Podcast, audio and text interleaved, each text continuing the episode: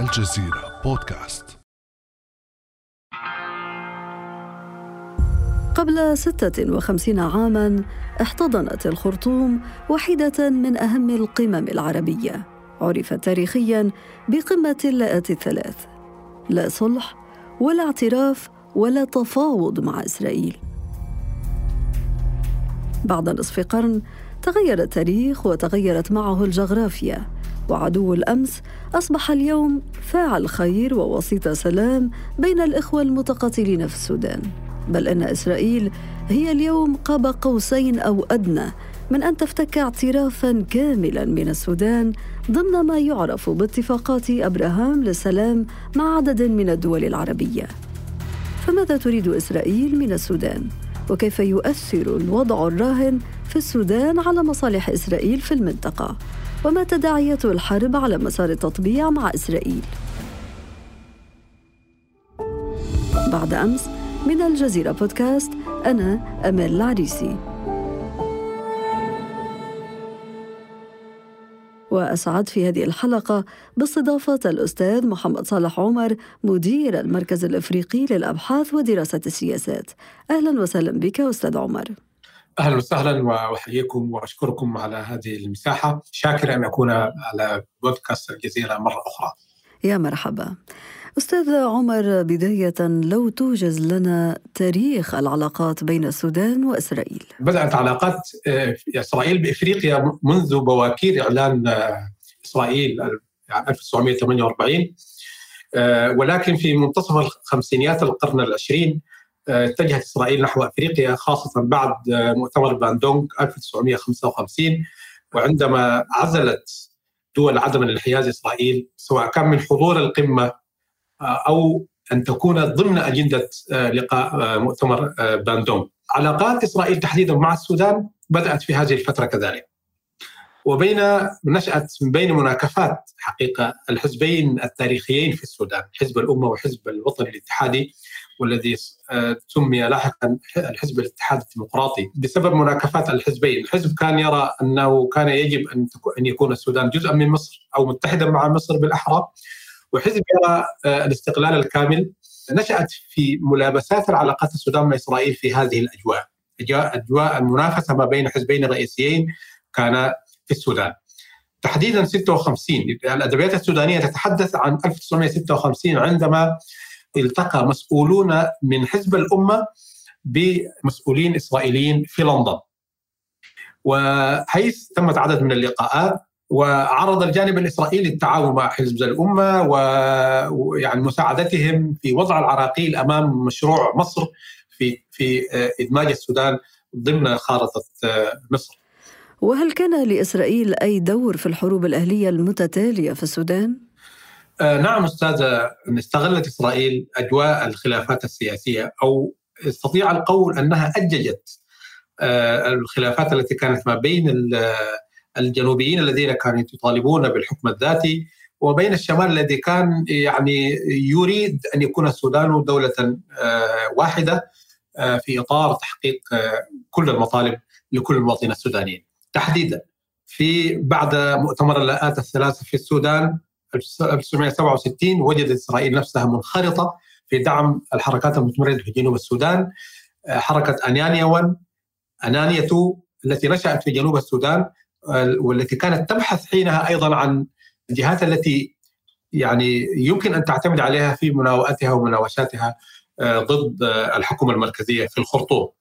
لذلك تطورت هذه العلاقة طبعا لاحقا في الحركة الشعبية لتحرير جنوب السودان بعد أيضا بدايات الثمانينيات من القرن العشرين أيضا تحت قيادة الراحل جون كرنج أيضا وجدت نفسها إسرائيل منخرطة في هذا المشروع والذي تبلور لاحقا في مشروع فصل جنوب السودان عن السودان.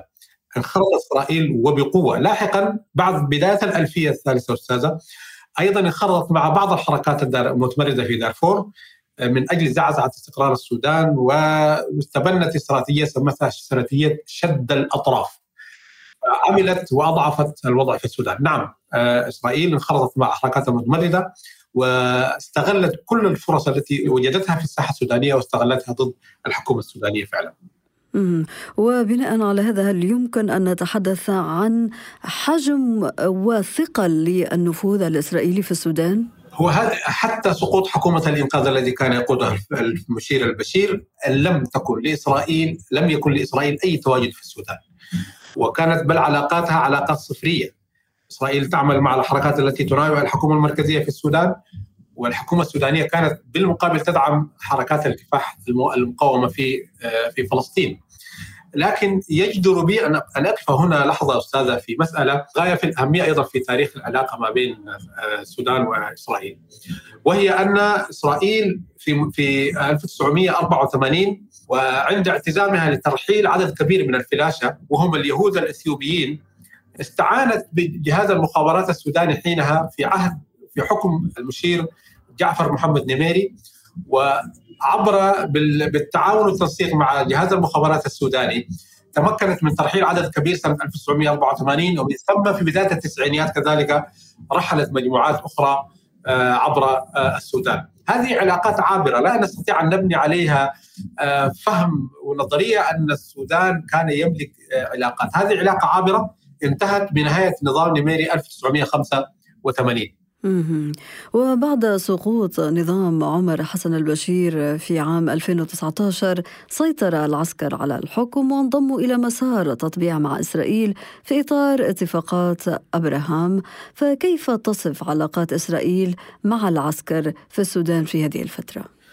بعد أبريل 2019 وتغير الوضع في السودان طبعا أحد أسبابه كان انسداد الأفق أمام أي مؤسسة آه، أو أي مجموعة تريد أن تقود السودان نحو الانفراد من القرارات التي كانت آه، مفروضة على السودان سواء كان قرارات آه، من مجلس الأمن الدولي سواء كان قرارات مطالبة بمحاكمة أفراد من الحكومة السودانية في حينها أو قرارات أمريكية حقيقة تجاه السودان. لذلك عمدت على هذه القيادة الجديدة على محاولة أن تقترب من إسرائيل رغبة في أن هذا ربما يفك عنها آه، الحصار، لكن هناك إشارة مهمة يجب التوقف عندها وهي أن الفريق البرهان الذي يمثل الآن رأس الدولة في السودان صحيح هو بدأ هذا الخط وقد تكون لحقته أيضا مؤسسات أخرى تابعة للدولة ولكن لا يستطيع أحد في السودان تمرير أي اتفاق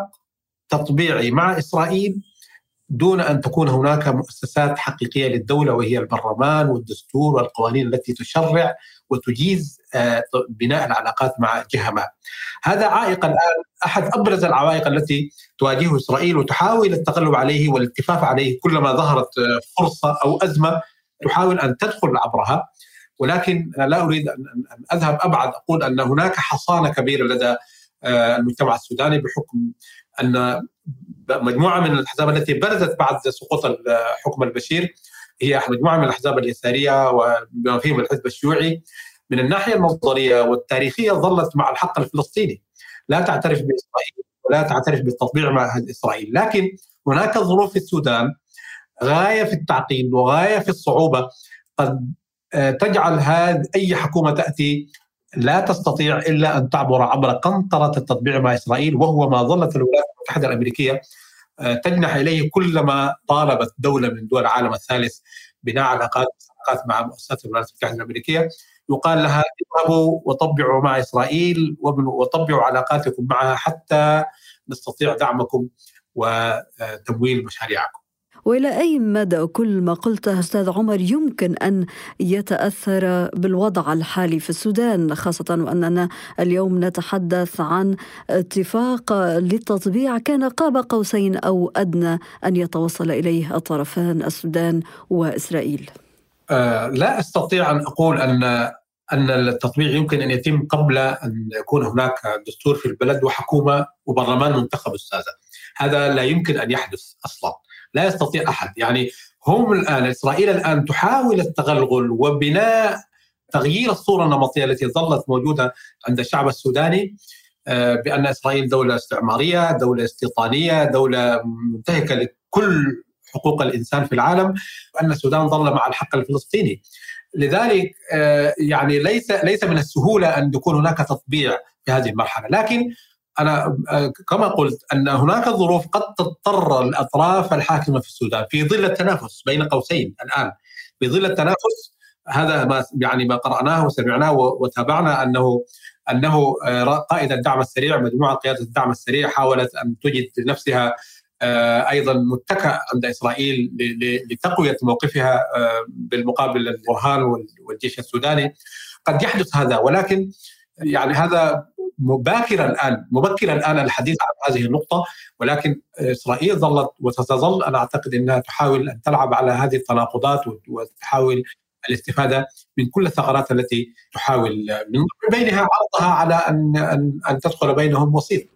وهل هذا العرض الإسرائيلي للوساطة بين طرفي الصراع في السودان هو عرض جاد برأيك خاصة وأن عدد من المراقبين والمتابعين للشأن السوداني وصفوه بمجرد عبث ومجرد خداع ومحاولة من إسرائيل لإحراج الأطراف العربية؟ أنا أنا في تصوري أن العرض جاد من إسرائيل، لكن بالطرف الآخر لا أحد يقبل هذا العرض. من في القوى السياسية السودانية في القوات المسلحة وغيره من يعني الشعب السوداني لا يقبل هذا العرض. والأمر الأهم من هذا كله يعني ليس هناك قضية توسطت فيها إسرائيل وتم حلها في التاريخ الإفريقي أو التاريخ العربي أو التاريخ الإنساني لأن إسرائيل مبعث المشكلات في في العالم الآن وبالذات في المنطقة العربية وفي وأفريقيا. لذلك ليست حلا لثقة حل المشكلات. هذه أكبر العقبات التي تواجه هذا العرض ولكن في تصوري أن إسرائيل دولة انتهازية تبحث عن الثغرات لتنفذ من خلالها وهو ما تفعله كلما سنحت لها فرصه. طيب ما هي أهداف إسرائيل من عرض الوساطة والحال أنه كما قلت أنها من الوارد جدا أن تفشل في ذلك وغير مرحب بها من قبل الأطراف المدنية في السودان؟ هو إسرائيل آه، يعني ظلت آه، حقيقة تستهدف السودان و بعد أن أعلن عن بناء العلاقات بين السودان وإسرائيل. إسرائيل تريد أن تنفذ إلى القارة الإفريقية أستاذة. السودان يعتبر حاجز نفسي، يعتبر حاجز جغرافي، يعتبر حاجز سياسي، يعتبر حاجز يعني حواجز السودان يمثل حواجز كثيرة جدا آه، لابد أن أن تكسر حتى تنفذ إفريقيا، يعتبر السودان حاجز في المؤسسات الإفريقية في الاتحاد الإفريقي. وغيره فلذلك تريد إسرائيل النفاذ من هذا الباب حتى تقول للعالم ولإفريقيا أننا طبعنا مع أعلى الدولة واجهتنا في إفريقيا والآن تجد نفسها إسرائيل أيضا ضمت صوتا جديدا في الأصوات التي تريدها من يعني لأن هناك ملف آه، حجز آه، لم يمضي ويعني بسبب وقوف عدد كبير من الدول ضده وهو آه، طلب إسرائيل للانضمام للاتحاد الإفريقي وطلبها الادوات المراقبة. إذا هدف إسرائيل ليس وقف الاقتتال بين الأطراف السودانية المتنازعة وإنما هو آه، خوف منها على مخرجات التطبيع بين السودان وإسرائيل. آه، تماما يعني آه، هي تريد أن تدخل عبر السودان وتريد أن تعيد العلاقات وتريد أن تقول للناس أن نحن نطبع مع كل أفريقيا لم تعد هناك دولة لم نطبع معها ونريد يعني إسرائيل ما الذي ينقصها في السودان الآن؟ صحيح أنه أعلن أن هناك أن هناك تطبيع ما بين السودان وإسرائيل على المستوى الرسمي. لكن هناك عقبة أساسية وهي أن إسرائيل لا تملك لا لا سفارة ولا قنصلية ولا مكتب اتصال في السودان. هذه اشكاليه هذه إشكالية رئيسية تقف أمامها، فإذا ما تم هذا فإنها قد تكون قد ربطت السودان بتشاد والدول التي تملك فيها وجود حقيقي من ثم تستطيع أيضا الدخول عبر مؤسساتها الأخرى التي آه، تعمل على المشروع الصهيوني أستاذ عمر هل برأيك أن اتفاق التطبيع سيتم التوقيع عليه مهما كانت نتائج هذه الحرب الجارية في السودان خاصة وأن إسرائيل مرتبطة بعلاقات تقريبا متساوية مع أحميتي والبرهان؟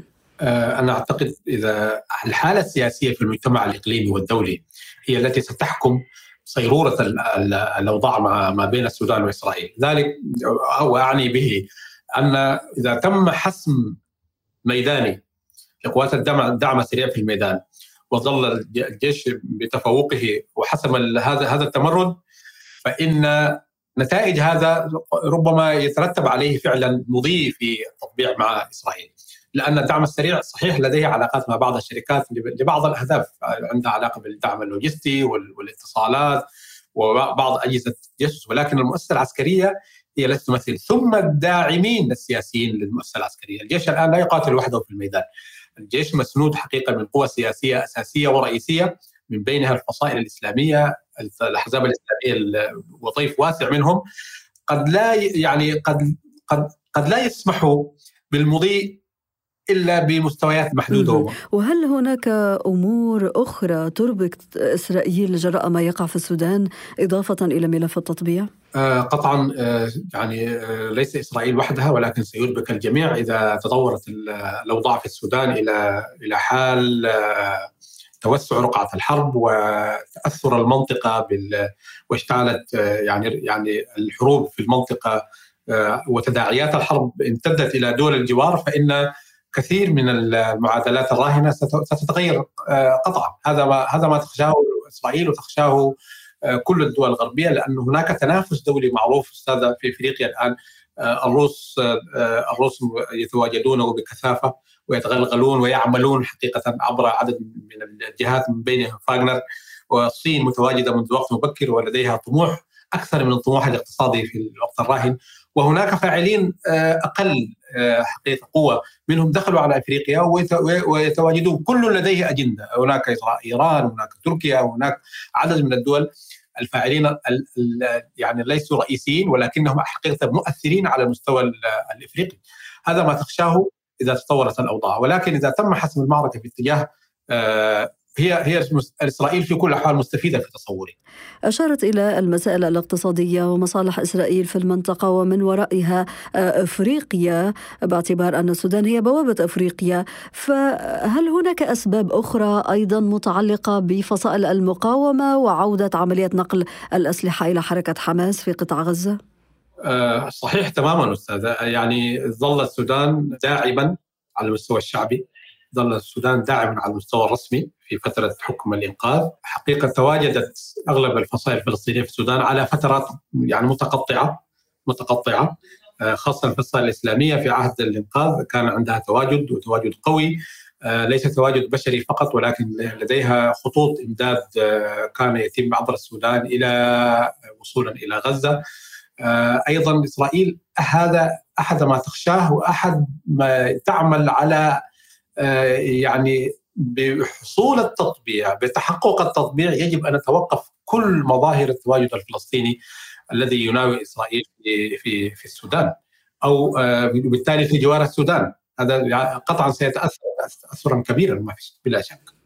اجمالا أستاذ عمر إسرائيل هل يخدمها سودان مستقر أم سودان منقسم؟ إسرائيل يخدمها سودان مستقر في كل الأحوال يخدمها سودان مستقر يعني أنا أتحدث عن السودان ما بعد 2019 سودان مستقر لأنه التوجهات التي برزت بعد 2019 هي توجهات آه، تريد أن تنحني آه، دعيني أقول تنحني للعاصفة. حتى لو لم ترد أن تطبع فإنها ترى أن في هذه العاصفة الكبيرة يجب أن أن, أن تساير ولو إلى حين. لذلك إسرائيل يخدمها استقرار السودان لأنه استقرار السودان وعندها وجود استراتيجي كبير في إثيوبيا وعندها وجود استراتيجي كبير في أوغندا وكل هذه الدول على التماس مع السودان.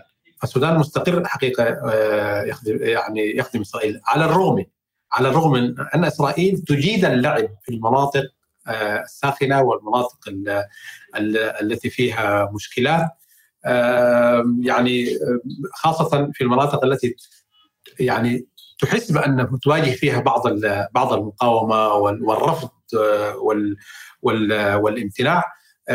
يعني تجيد اللعب حقيقة في مناطق الخلافات. لذلك في إسرائيل في إفريقيا لديها تاريخ مع الحركات المتمردة والانفصالية والجماعات المتفلتة وخارج القانون عادة يعني. يعني هذا هذا هذا هي هذه الأجواء التي تعمل فيها المؤسسات الإسرائيلية بشكل عام. لكن آه، أجواء التطبيع وقضايا الإبراهيمية والاتفاق الإبراهيمي هذا لا يتم إلا في آه، إلا في وجود دولة يمثلها برلمان لديها جهاز تنفيذي لديها اجهزه قضائية تمرر قوانين وما إلى ذلك وفي الختام أستاذ عمر بغض النظر عن مصالح إسرائيل وما الذي تريده إسرائيل من طرفي النزاع في السودان فإن إسرائيل ما كانت لتتجرأ لتعرض هذه الوساطة إلا بسبب غياب الدور العربي أليس كذلك؟ أتفق مع هذا الحديث أستاذة والسودان ظل العمق العربي في إفريقيا جنوب الصحراء وظل يؤدي رسائل مهمة جدا ويلعب دورا كبيرا من أجل يعني الوجود العربي والحضور العربي في إفريقيا. ويشهد وتشهد بذلك ساحات الدول الإفريقية وخريجي الجامعات السودانية في من الافارقه في السودان. فكان يستحق السودان حقيقة من المجتمع العربي والجامعة العربية المؤسسة التي تمثل المجتمع الدول العربية أن يتنادوا ويتداعوا عاجلا لرأب الصدع ومحاولة لجم أي خلاف يمكن أن يؤدي إلى ما إلى ما نشاهده اليوم من احتراب لا ندري ندري بدايته ولكن لا ندري متى ينتهي. السودان يستحق حقيقة أن تعالج إشكالاته وبسرعه. الأستاذ محمد صلاح عمر مدير المركز الأفريقي للأبحاث ودراسة السياسات شكرا جزيلا لك. آه، شكرا جزيلا أستاذة على هذه الفرصة وعلى هذه المساحة وأتمنى أن نلتقي ألتقيكم مرة أخرى آه، في مساحة أخرى وأشكركم. شكرا جزيلا. كان هذا بعد أمس.